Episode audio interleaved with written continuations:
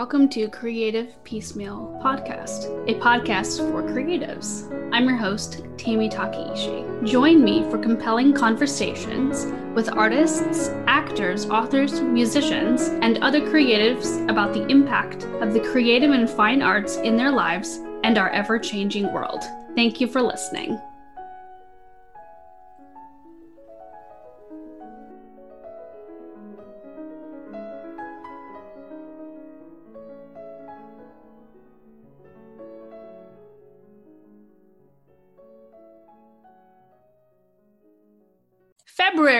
The month of love, so don't forget to show some love to our furry four legged friends.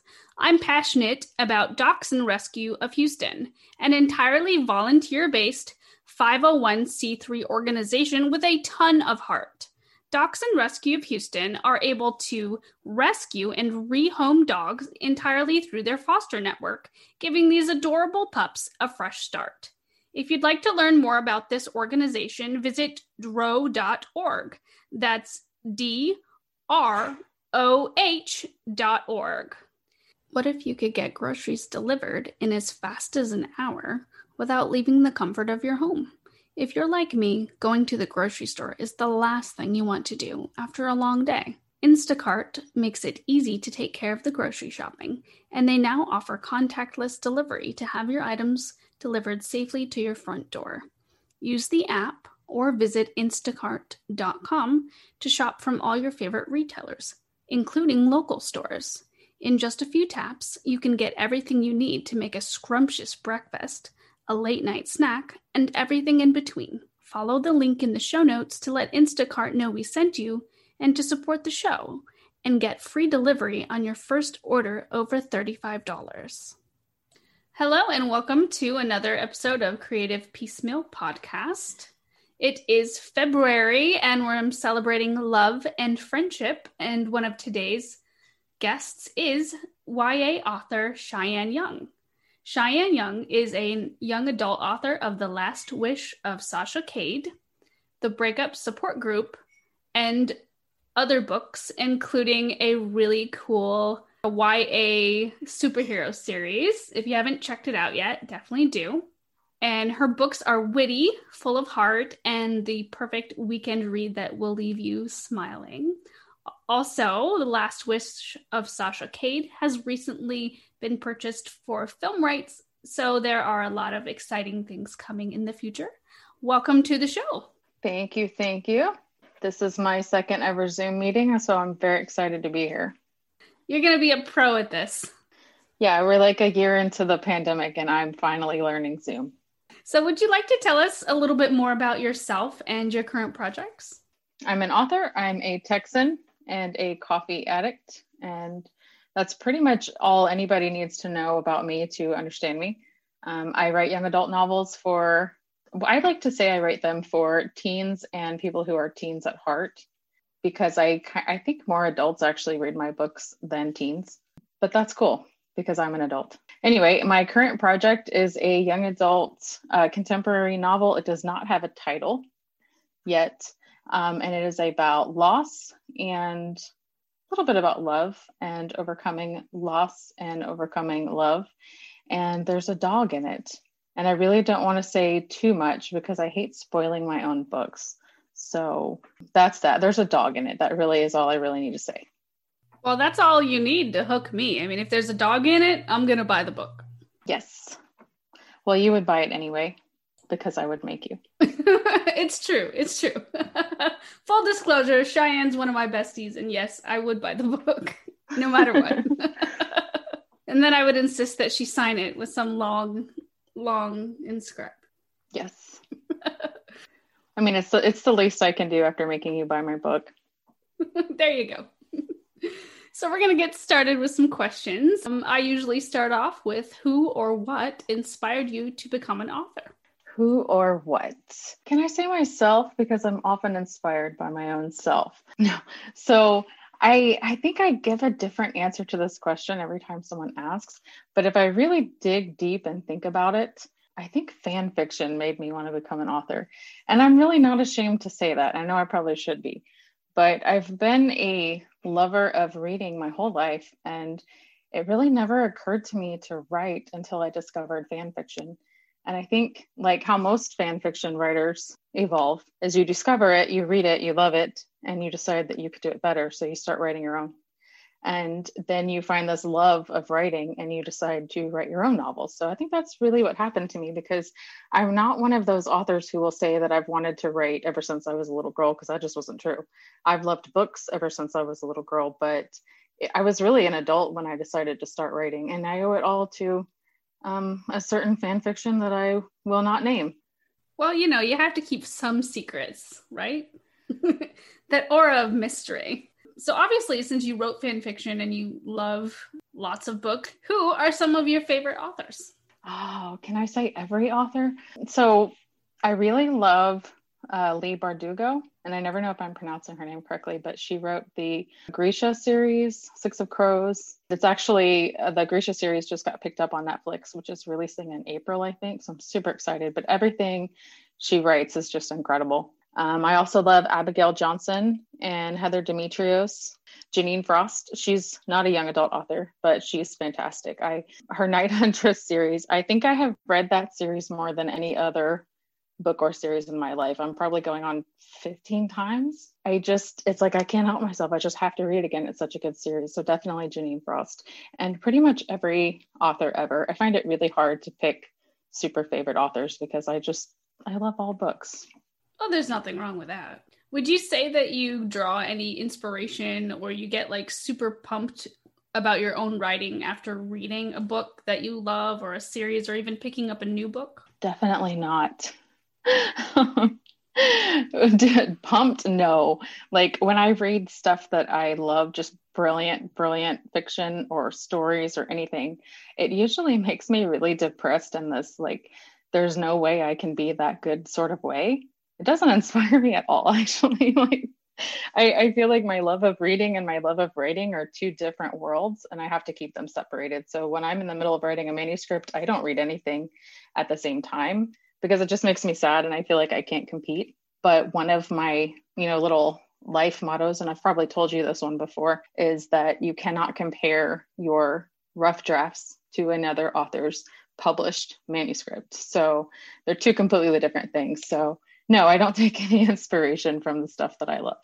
That's interesting because I'm the opposite. When I do sit down to read something, if I find something in just beautiful. I'll be like, all right, how did they word that? And, you know, I'll sort of mentally flag it. For example, in your book, The Last Wish of Sasha Cade, it was so emotionally moving. And, you know, I don't want to spoil anyone who hasn't anything for anyone, but it's just very beautifully written, very moving. And I'm like, I I want to write a book that moves people like this uh, I mean, I'm not saying like I definitely want to make people cry all the time, but I just want my words to move people. You should try it. It's really fun making people cry. Um, but I mean, I, I get that and I understand that, but it's so weird. Like, I can't, when I read something brilliant, I'm just like, oh, this is so brilliant and I suck so much and I will never be this good and I should just stop trying.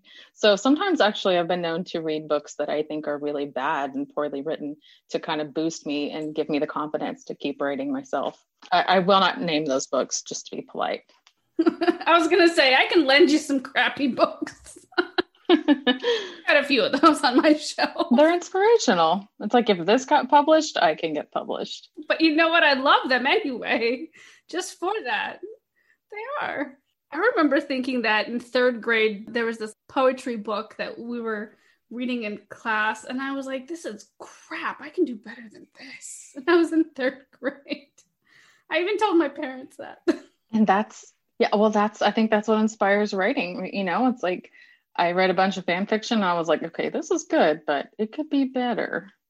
And it, it's like it, it just, you know, empowers you to write your own stuff. But now that I've been, in the writing game for so long, I just get really depressed when I read amazing books. It doesn't stop me. I still love reading amazing books, but it's like it's really hard to start writing again after I read just a brilliant work of fiction.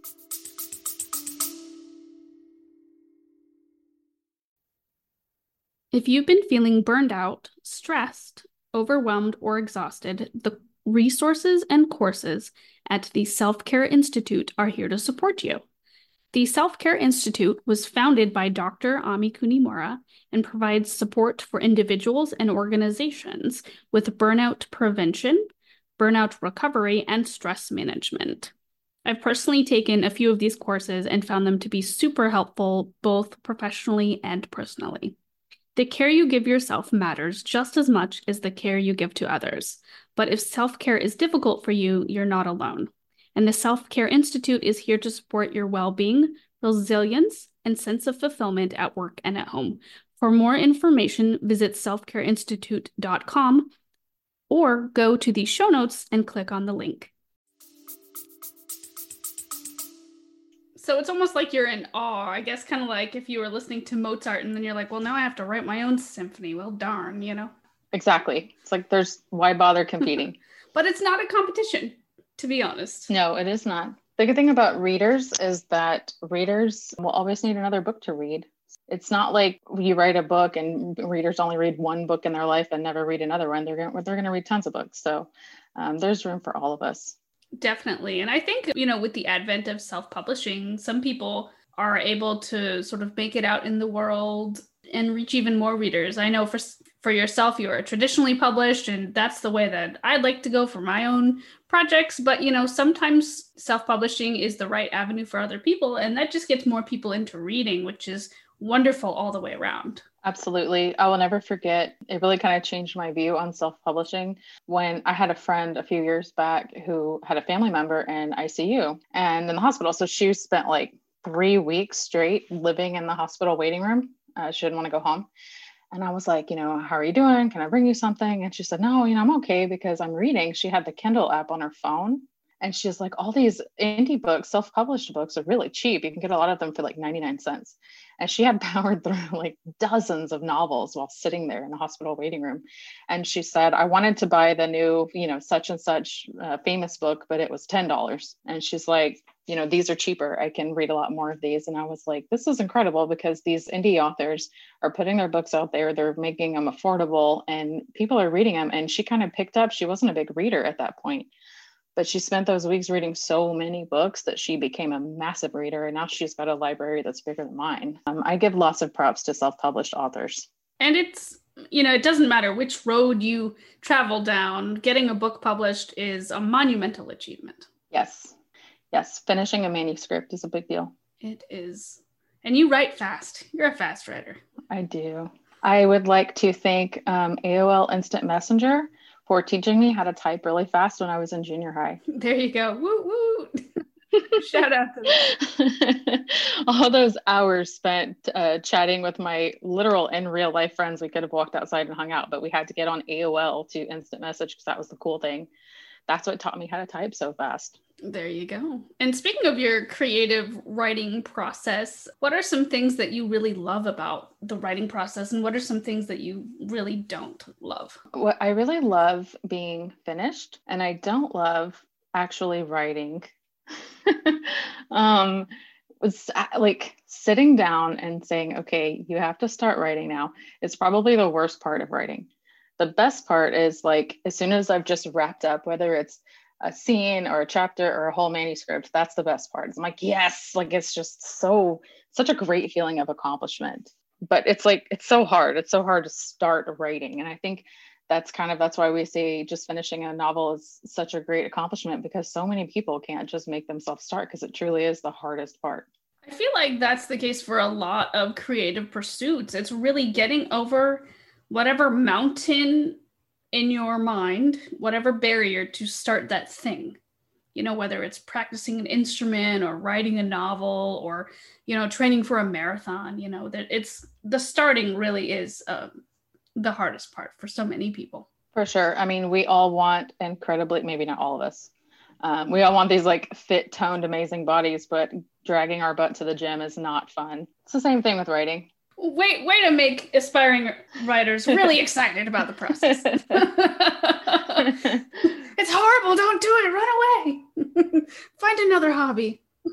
I know that's really like dark and uh, depressing. And I've had a few authors when I've been on panels at conventions with other authors, they'll turn and glare at me when I say this. But I do stand by it. And I don't care if it's dark and depressing when I tell people if you can quit writing, then quit. If, if you can just say, nah, I don't really like this, go ahead and quit because either two things will happen. You will either never write again, in which case you really probably weren't meant to be a writer, or like most people, you will be writing again. You will realize you can't quit because there's something that's in all of us as creatives and as writers and storytellers, no matter how much we want to quit, because it is such a hard thing to do. We can't. We may, you know, like at least 20 times a day, I throw my hands up dramatically and say, That's it, I'm done. I'm never writing again. I'm going to delete all my social media. I'm going to delete my website. I'm going to throw my books away and I'm never going to think about writing again. And then five minutes later, I'm writing again. So, you know, I like to tell people if you can quit, go for it. Like, I, would like to see you try. Do it. Right, right, right. You know, and creativity is in all of us and in all forms. And to an extent, when you find something you're passionate about, it sort of becomes an addiction. You know, you become addicted yes. to doing that activity. It's hard to quit. Yes, it is and so that's why especially like because i give a lot of talks at schools and stuff and the kids will say well how do i know if you know how don't know if i can be a writer if i should be a writer. And i was like well just try to stop thinking about it. Try to quit. Because if you're like nah never mind. I don't really want to be a writer then there's your answer. But if you can't stop then you ha- you are doomed to this life. And i'm very happy to have you here in this life with me. Yes. Shackled to being a creative person for life for better or worse. Yes and speaking of creative life, in your own words, what does it mean to live a creative life? To live a creative life. You're hitting me with these hard questions, Tammy. I think it's, for me, I kind of feel like it's the only way to survive sometimes, not to be dramatic. Um, but you know me, I sew, I crochet, I craft just any type of craft i probably have tons of supplies for it in my craft room because i love all sorts of creativity. To me it's really the only thing one of the only things that brings me joy is being able to create things even if i'm not good at it. So it, it kind of like when you say what does it mean to me? It's pretty much everything because if you don't have a creative life it's i would be waking up and going to work and coming home and eating dinner and going to bed every day and that just sounds so boring to me. It's the heart and soul for for many people you know especially especially artists people who are not comfortable with the typical 9 to 5 job and they find themselves needing to break out needing to be creative you know especially now during the pandemic i feel like people are discovering their creative sides a little more Oh yeah, and all these people learned how to bake bread, and I'm like, okay, keep bragging because that's one thing I have not been able to successfully do. I can't either. if it's in the kitchen, I'm not creative. oh goodness. So, uh, switching gears a little bit, instead of a hard question, how about a fun one? Um, if you were to bury a time capsule, what would you put in it? So it's funny that you mentioned that because the other day I was on this like Netflix binge, as one does, when you are trying to finish a manuscript.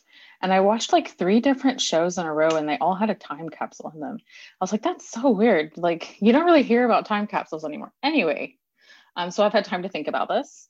And I think I would put my um, sticker in it that says, I got my COVID vaccine because this is such a unique time that we're living in. And because I'm selfish and don't want to put something valuable in there.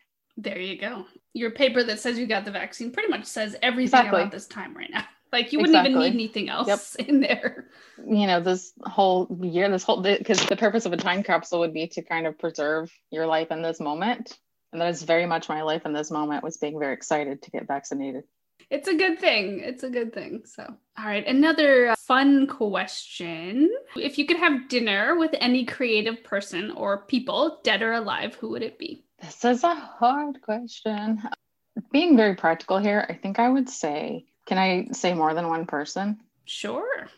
I would say the trio, not that trio, the trio in my head. Mindy Kaling, Tina Fey, and Amy Poehler. They are three incredible writers, actresses, just all around amazing people. And I love them so much. And I love everything they create so much. And if I could just have dinner or just hang out in the room with them, preferably as part of like a writer's table for some amazing new series that I'm a part of. That would be my ideal dinner. That sounds like it would be really fantastic and super fun. Yes. They, they are great writers. They're amazing. They're so talented. They're very, very, very inspiring. And hilarious, of course. Yes. Well, I mean, it's just, and they have their, their style and their unique style that I just love so much. I was just watching a new episode of the new show called Mr. Mayor, and Tina Fey is she wrote and produced. I'm really not sure if she, she's part of it. I do not know what she did. She probably wrote it, knowing her. Anyway, um, I was just watching it. My husband walks by and he he looks at like 10 seconds of it and he goes, that looks like one of those Tina Fey shows. And I was like, it is. like, you know me so well. You know that I, you know, if, if Tina Fey's got a show out, that's what I'm watching. So I, you know, I love all three of those women. They're incredible. So talking a little bit about TV, what is your favorite movie or TV show adapt adaptation of a book? Okay, so as a writer myself, I think we're all supposed to, on the outside at least, pretend that we hate the movie versions, right? Like the book's always better. Um, and it usually is. But so my favorite movie adaptation would be from the young adult novel called Everything, Everything by Nicola Yoon. That movie came out maybe three or four years ago. And I remember I loved the, the book. So I was really excited to go see the movie. I went with my daughter, who also loved the book. And I remember like I didn't even get to enjoy the movie because I spent the whole time thinking, this is incredible. Like this is just like the book. Oh my gosh, this is so amazing. Like they did such a good job. And so I ended I kind of had to watch the movie again to really truly appreciate it because I was just so happy that it followed the book so well. So that I always say that's my favorite movie adaptation do you have a least favorite or is that a secret for your vault? No, actually, I'm trying to think. I can't think of anywhere I just was really mad because I think when it comes to film adaptations of books, we all know they can't make it perfect. They're going to have to take their own unique film, you know, style to it. That's why it's called an adaptation. So I don't really hate any of them but I do love to be all self righteous and tell everybody you have to read the book. Like, definitely read the book. Watch the movie too, but also read the book because there's something really special when you can put both of those together. And now, you know, now that I have a book that is being made into TV, it's like I'm not as kind of strict as I thought I would be because I never thought I'd be in this situation. So I'm like, you can do whatever you want to my story, like just whatever you want. I'm just so happy to be here. So, you know, I think they just have to be enjoyed separately. So I don't hate any of them. I would agree there. I don't have any that I don't like, but on the flip side, I love, love, love the movie The Notebook. And I love it so much that I'm afraid to read the book, The Notebook, because I'm afraid to ruin the movie by reading the book. Oh, yeah. Yeah, I could see that. Well, it's funny. I always def- I always try to read the book first uh, before seeing the movie but a lot of times you don't even realize it is a book because that one that movie came out which is a brilliant movie by the way but it came out so long ago i was like a teenager i remember i, actually saw it in high school so it's like i didn't know the book existed so i haven't read that book either but you're right i don't think i would want to because like whatever comes first in your mind you love the most true and how could you say no to rachel mcadams and gosling Ryan? exactly Gosling. yeah you can't it's perfection, it's perfection. jinx oh gosh. Okay, so along the lines of fictional characters, if you could be any fictional character, who would you be? I think I'd want to be like one of the more badass characters. Can I say badass on this podcast? Totally. Okay.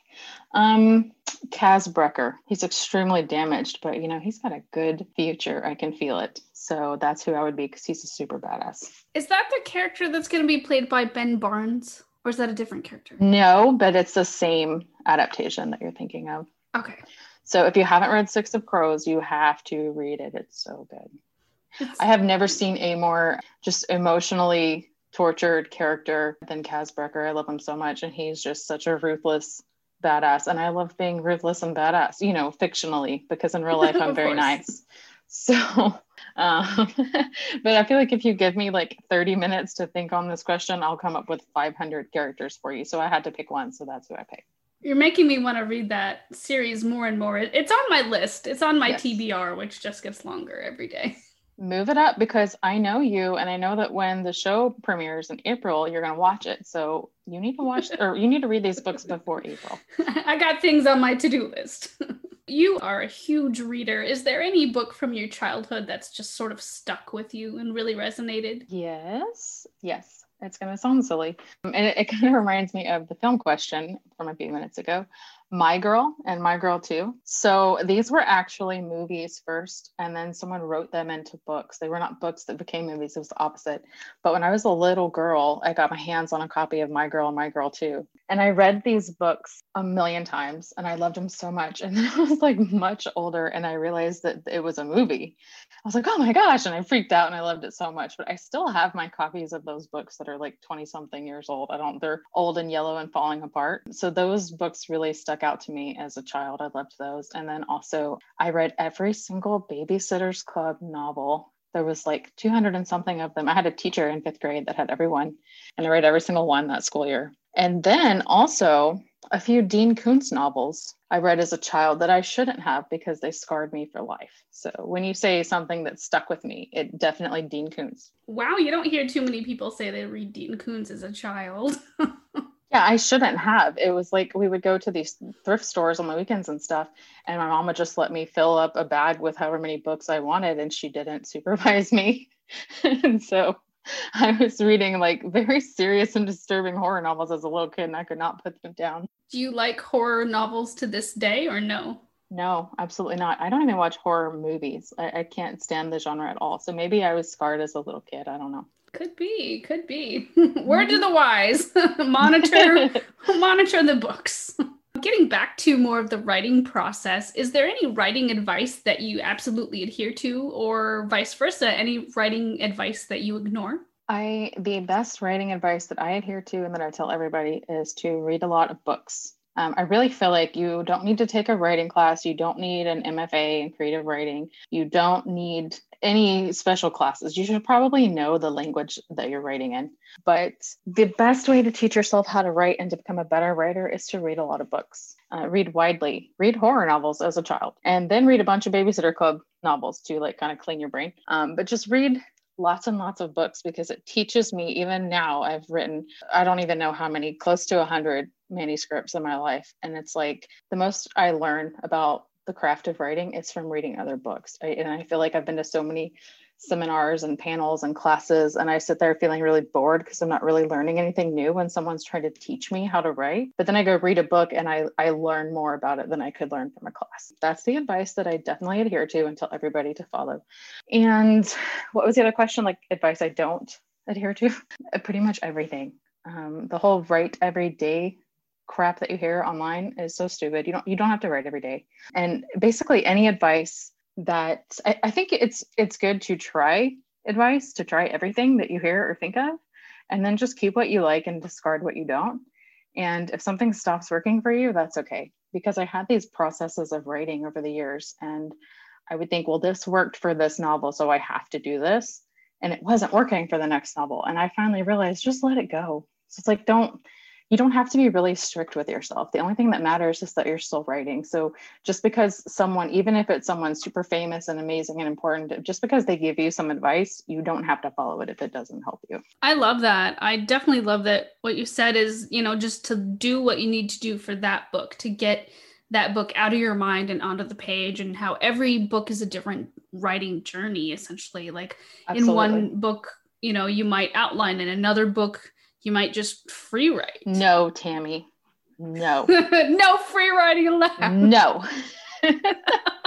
I, I will sit here in this podcast and contradict myself by saying only follow the advice that works and do it do it works but you have to outline no i mean some people don't some people don't outline but i still yeah you need to outline tammy but it is it is very true what you said about every book like um i will have a some like the like the last wish of sasha Cade. it just flew out of my fingers the second i got the idea i wrote the book in 26 days and it I, had I did like next to no revising. It was just brilliant, and I was like, yes, you know, this is amazing.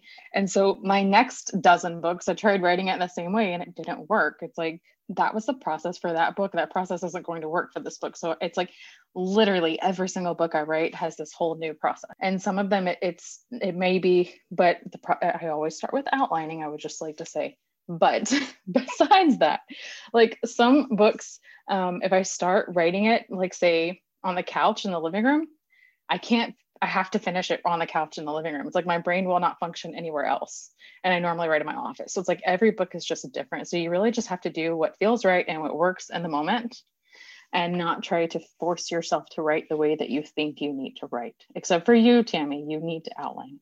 in in my defense, I do usually start with a query letter draft, which is sort of outline. So you mean a vague summary? Oh, okay, that's not an outline. Am I gonna get in trouble over here? well, for the for the listeners, it's this is Tammy and my personal history of, me telling her she's outline because she's always like, I should really outline, and then she doesn't, and then I yell at her. So yes. and then I'm outline. and then I'm rewriting everything, and she's like, "See, if you yep. only outlined." And I'm like, "This is what an outline is for." In reality, Cheyanne cares a lot, and she's trying to save me hours of banging my head against the keyboard, and I just don't listen. Yes, yes. I, to use the gym metaphor again, I am your writing personal trainer and I'm trying to put you through the boot camp of outlining and you just keep resisting. Maybe I'll come around one day. Well, speaking about creative processes, has the current situation affected how you're doing in one way or another, like positive, negative, neutral? Yes, it's affected every single thing in my life. Uh, like most of us, I think. Um, it was really, really hard to write at the start of the pandemic. And, but, you know, I, I work from home, so I'm one of those very lucky people that don't have to leave the house if I don't want to. And so I haven't left the house in almost a year. And and it's funny because the pandemic sucks obviously, but the last few months here in America with our all of our political drama has made it very hard to write. And I found myself spending like 4 hours a day watching the news and like fear and terror, I guess, instead of writing. I was like, you have got to get it together. So now I try to keep the TV off and I try to focus. But I would say there was at least six months in this past year where I didn't do anything. And you know, because I complain to you a lot. And it's it just always kind of reminds me that even though I love being creative and I love writing and I love escaping into my stories, I'm not the kind of person that can do that when I'm upset. I know a lot of people can actually, you know, like like poetry you know they create their best work when they're miserable and it's, it's complete opposite for me. Like if i'm in a bad mood or i'm nervous or worried about anything in my outside life my writing life falls apart. Like i cannot sit down and focus. I, I cannot escape. So um yeah this past year's been very hard but i'm working on my new book my dog book and i'm keeping the tv off and i only allow myself to check the news in the morning while i drink my coffee. So that's really helped a lot. And i'm vaccinated now so i'm just so excited about that. And I hope that everybody else can get vaccinated very, very soon. It sounds like you're covering all your bases. And I I completely understand, you know, being an artist, it's important to know what's going on in the world, but it's it it does affect your mood and then that affects the art that you create or the or whether or not you're feeling up to creating. And I know not just you, but many people I've talked to on the podcast, and even myself, many months feeling helpless, feeling all sorts of emotions, and unable to escape into the artistic worlds that that we thrive in. Exactly. It's well, and it's it's been really hard because it's been kind of an identity crisis in a way because I feel like everywhere you look and everything you read about and all over popular culture and stuff, it's there's kind of this like stereotype that writers are these like little tortured creatures and we like to sit in a dark room with our coffee and just pour our heart out onto the page. And so i kind of feel like am i a failure? Because i'm miserable right now. Why am i not writing? But you know that's just not my process. So it's like if you know if everything sucks i'm not going to be able to sit down and write well. So i need to be in a good mood to write. So you know yeah writers and writers are different but it's definitely what what doesn't work for me might work for other people because I know plenty of people that love being uh, extremely upset because they just sit down and escape and pour their heart out and I wish I could do that and I can't. Well, like you said, you know, different things work for different people and the most important thing is that you figured out what works for you and what doesn't work for you and you're still able to be successful and and you know, work on your art. So Exactly. Yep. Yep. And you can't be too hard on yourself. You know, if it's not working that day, it's just not mm-hmm. working. So it's okay like I said, don't do not follow the the well spoken advice of write every day. Like don't do that. If you don't feel like writing today, don't do it. What do you wish you had known when you first started writing? Like if you could go back and tell yourself X number of years ago something. I am very glad that I didn't know how long it would take to get published because I definitely would have quit. Like if you would have told me, hey, it's going to be at least a decade of working your butt off to get an agent, I would be like, man, screw this. I'm not going to even try. So I'm glad I didn't know that. But one thing I wish I really knew was the power of the debut author. And it's really weird. And I feel like it's kind of a relatively new phenomenon. But if you are a debut author, meaning your very first book is getting published, you get so much hype and popularity and marketing and promotion. And like the whole internet world is so excited that you're a debut author. And they even have these, it's in the young adult community. I'm not sure if it's in other genres. Um, but they have these like little yearly clubs where everyone who say if you debuted in 2021 every other young adult author with the for their first novel coming out this year they join these little clubs and they um, promote each other. They talk about each other's books. They hype each other up. They support each other. They do book signings together. And it's like this little ecosystem of debut authors. Well i didn't get that because when i published my first novel back in 2012 i self-published it because i was like i'm just going to self-publish for fun and then i'll keep trying to get an agent because at that point i had been trying to get an agent for like six or seven years. And um, so I, and like once you've already been self-published so then when i did get an agent in a novel even though it was my first traditionally published novel nobody cared. Like i couldn't join the debut groups. I even asked and they were like no you've already been published. You self-published. You're not in our cool little club. And so it really kind of sucked. And so I, if i could go back in time i would have waited so that i could get this very cool you know debut author status that everybody you know hypes up more so, switching gears a little bit, what is one common myth about the field of writing? I think a lot of people think that we're all really wealthy. The amount of J.K. Rowling jokes that I have heard in my life when people are like, "Oh, you're you're an author? Are you rich like J.K. Rowling? Do you in a mansion?" it's like I guess J.K. Rowling's like the only author that everybody knows, and we are not rich, and a lot of us do not make much money. For example, like I earn about 87 cents per paperback that sells. And it's, I think it's like a dollar 27 or so per hardback copy. And I have to pay taxes on that too. So it's like most authors are not wealthy at all. And even once your book sells film rights, you're still not wealthy. And even when, you know, one good thing, if your book becomes a movie and then a lot of people buy your movie, you will sell a lot of books which can bring you some more money but at 87 cents a book you're really still not you know unbelievably unfathomably rich. So that is definitely a myth that i come across a lot especially when i'm talking to children or teenagers. They're like oh you're an author? Are you rich?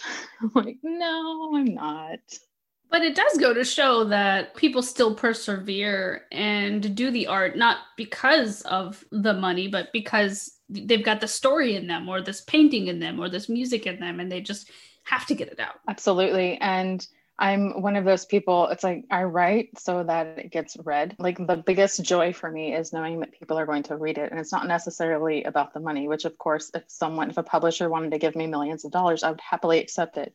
But it's just so exciting knowing someone's going to read it. And if no one would ever read any of my stories, I don't think I would bother writing them down because the writing part for me is not easy or fun. like what's fun is being done with it and seeing it out in the world and hearing people give you feedback on your story and knowing that people are reading it and enjoying it. So that's really that's where it's at. That's why I do it. I don't do it for the 87 cents per sale. Right. It's for the love of reading and sharing and maybe even sparking someone else to want to write or want to actually read a book, just like the Harry Potter book. People always say kids didn't really read books that like long books like hers until she came around, you know, and sparked a whole wave of reading, you know? Right. Yep. So tell me about a time that you felt most happy about your writing. At first, my first thought was to say whenever I got my agent, but really, I think it was about a month before then because whenever I got the idea for Sasha, the Last Wish of Sasha Cade. And it's really funny and embarrassing. And I do not think you're getting an exclusive here because I don't think I've ever told anyone this, but I knew it was immediately perfect. I was like, this is perfect. This, and when I say perfect, I mean, this is the book that will get me an agent after all these years of trying and all these books of failures. This one's it. And so I called it my perfect book. And like my beta readers, like she knew because I was like, I'm sending you my perfect book. And I would just call it my PB because it's my perfect book. And so I think like the most, you know, excited I've ever been about writing was when I got that idea and it suddenly hit me that this is a really good idea and this is the best idea I've ever had and this is what will get me an agent. and it did. Then the second, you know, the second time would be when I got my agent. That was pretty amazing too. But I think it was just, I just knew, and I haven't had that feeling again, like ever about anything. Then, you know, the, the one feeling I got when I just knew that that was going to be the book. Um, so that, that definitely, that's my happiest. That sounds so exciting though, to have that, to know that like this is what it is. And then it comes true. Yeah and it sold film rights. it's, it's hopefully going to be on your TV soon. yes, and I can't wait for that. Definitely. Me too. Me too. Which reminds me, readers, go out and pick it up. The Last Wish yes. of Sasha Cade by Absolutely. Cheyanne Young. Available all sorts of places, especially yes. independent bookstores, big bookstores, Amazon. We'll be dropping the links in the show notes as well and talking about them again at the end. So, speaking of Sasha Cade, is there a funny memory, or sorry, or even a favorite memory? It doesn't necessarily have to be a funny memory about your time working on it. No spoilers, please. Oh, goodness. Yes. But okay. So, this is kind of a spoiler, but what I'm about to say literally happens in the very first chapter. So, and it's also written on the back of the book. So, um, at the beginning of the book and throughout the whole book, Sasha Cade is dead. And I know you asked for a funny memory. So I was trying to think of this idea. I knew I wanted to write a book about friendship. And I was like, for once, I don't want a book to be about just a boy and a girl and just romance. I want to write about real, loyal friendship and this, you know, just perfect best friendship where there's no drama and nothing gets in the way. And that was a problem because when it comes to writing novels, you have to have drama. Like you have to have a plot. Something bad has to happen. Something has to happen. I couldn't write a book about just two best friends who live this perfect life and they're great to each other and they don't stab each other in the back or do anything mean. And so I, re- I remember this very distinctly. It was June 2016 and I was pacing my living room floor and I was like, you know, I need an idea. I need an idea. I was like, I, I, need, I've got two best friends and I had already had the two main characters. I already had their personalities in my mind. I knew I wanted to write their story, but I was like, what is their story? What would, like, what would happen to them that would make it worthy of a story without being, you know, like, I don't, I don't know what to do. And my daughter, who was a little preteen sarcastic child, just like me, I'm very proud of her she overheard me and she said, Well, mom, knowing you, you're probably going to kill one of them. So that's what's going to happen. And I stopped and it was like my eureka moment. I was like, Yes, one of them's dead. I was like, You, you did it. You did it. I'm killing one. And she was like, Are you serious? And it's like the moment she said that, that's when I, I instantly knew that Sasha would be dead. And then, and it's like that was the story. I wanted to write about two best friends that were just very loyal to each other and just the, the best friends that you could ever have, you know, soulmate best friends and that's what this story is. But the drama that really unfolds is that the main character dies at the very beginning of the book. So that was my, you know, that's my funny story because my daughter really inspired the whole thing by her little sarcastic comment she said. And I took it to heart. And it worked out beautifully. Fantastic, fantastic book. One of my favorites. And I'm not just saying that because we're so friends. Much. I actually so readers, here's here's an exclusive. I found a review of Cheyanne's book on Goodreads before it came out. I remember like wanting to read it and then one day on on the Twitterverse, I happened to see it was her debut launch, and someone had made a really beautiful cake of of the cover, and I'm like, oh, that looks really tasty, and that looks like a really cool book. And then I clicked around and found out that that was the book that I'd been trying to think of that I couldn't find my bookmark of where I'd bookmarked to read this book, and then I ended up finding it, and I was like, oh my gosh, and then Cheyanne and I met, and I was like, "That's the book. I've been looking for your book, and I couldn't remember the name of it." So there you go. Well, and what's even funnier is, so like you connected with me on Twitter, and we found out we both live very close to each other. Yes. so of all the places we could have been, so we were like met up for coffee like later that week, I think, because it's like we, you know, we could do that. So yes, I'm just glad because I was like racking my brain for months, going like, what was that book that I wanted to read about these two best friends, and I just could not figure it out. So it was like fate. Well, the cake works in magical ways. That was a pink champagne cake from the bake shop in Cypress, Texas. They're incredible. They have this pink champagne cupcake that is just the best, most amazing cupcake in the world. And every time I finish a manuscript, like it just not just a draft, not a full thing, but every time I finish a draft, I celebrate by getting myself one of those cupcakes. So my best friend Susan, she actually called the shop and at like re- requested it because they don't make custom book cakes. And she's like, "Could you make one?" And and she did, and it was beautiful. So it was very very exciting. And that cake brought us together. It made us friends. It did. We should we should celebrate the amazing powers of cake. Yes. But I like your idea, though, um, of celebrating after finishing manuscripts and finishing drafts. That's a really great way to sort of motivate someone and ha- have stepping stones and goals. Yes, exactly. Especially if you motivate yourself with something you really like and you don't allow yourself to get it until you finish writing the manuscript. And and i like to celebrate small things. So as soon as i type the end even though i know it's a first draft and it will need a lot of revisions and it's not perfect i go get myself that cupcake because i earned it. And then as soon as revisions are done i go get another cupcake because i earned it. And it's you know that's what motivates me so you just got to find what motivates you find your pink champagne cupcake well for me it's french fries but uh, i eat those all the time anyway without having to do any work What are some of the best writing resources you recommend, whether it's books, websites? Um, I really love, um, she's a young adult author. Her name is Susan Dennard. I think it's susandennard.com backslash writers. She has a writing newsletter and she gives a lot of writing advice. And she has one in particular, um, a blog post about how to write a synopsis. And even now to this day, every time I have to write a synopsis, I go pull that website and read over it again and refresh myself because she's she's just got incredible uh, writing advice. So susandennard.com. And then there's also Jessica Brody. She wrote Save the Cat Writes a Novel. So it's um, th- that book itself is very good, but she also has a whole website um, and a bunch of writing courses and stuff on her website. So she's amazing.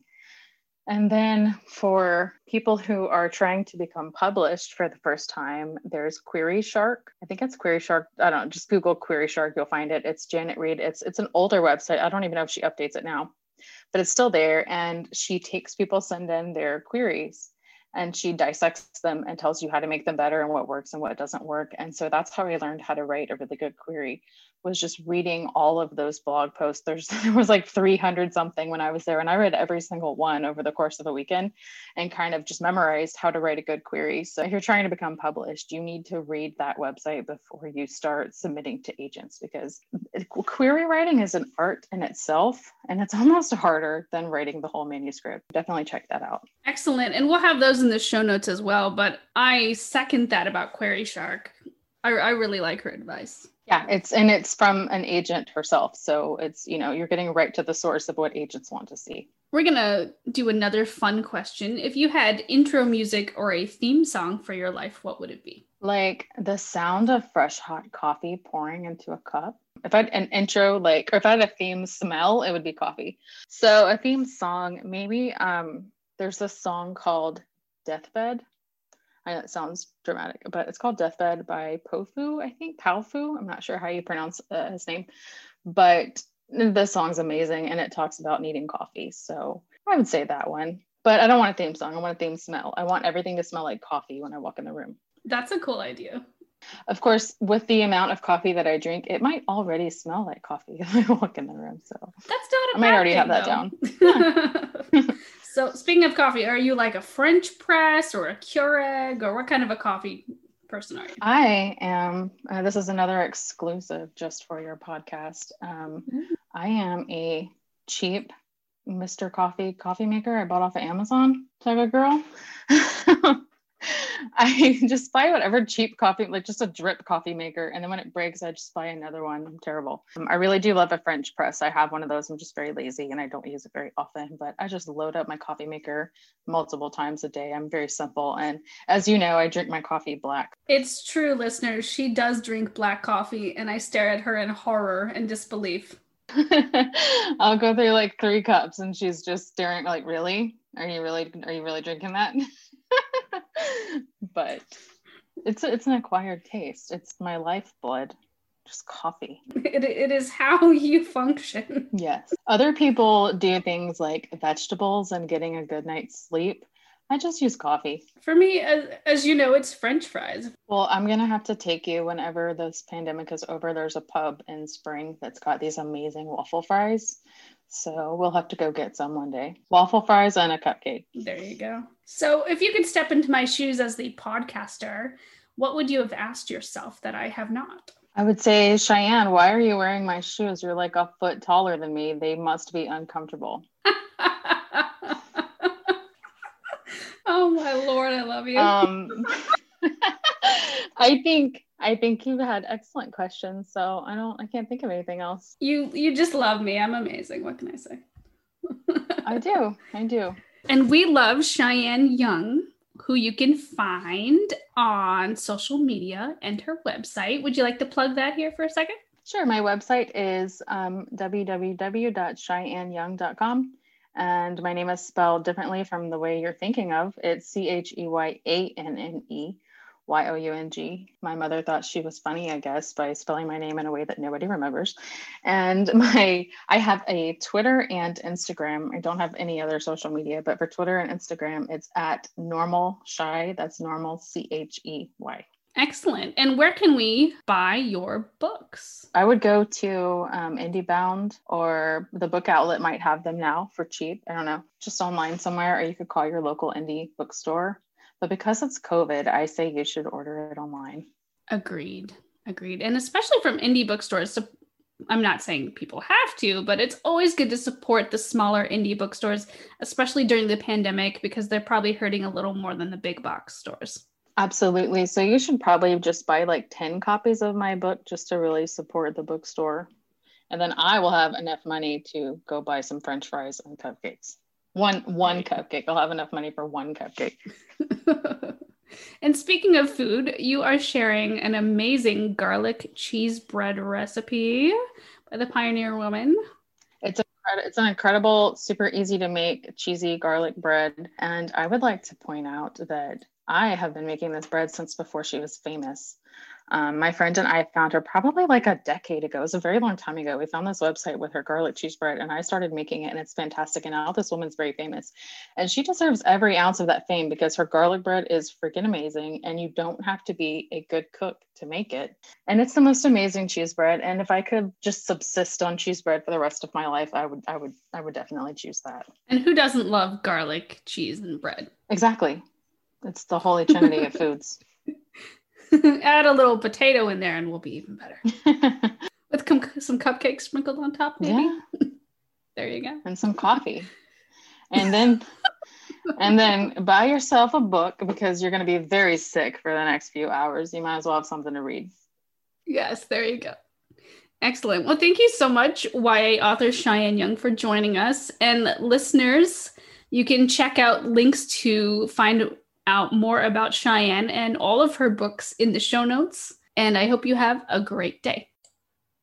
If you enjoy my podcast, Creative Piecemeal, then check out Musicians Dish. Freelance musicians Robin Anderson and Audra Sergel are longtime pals, work wives, music teachers, recording artists, church musicians, directors, advocates, and now podcasters.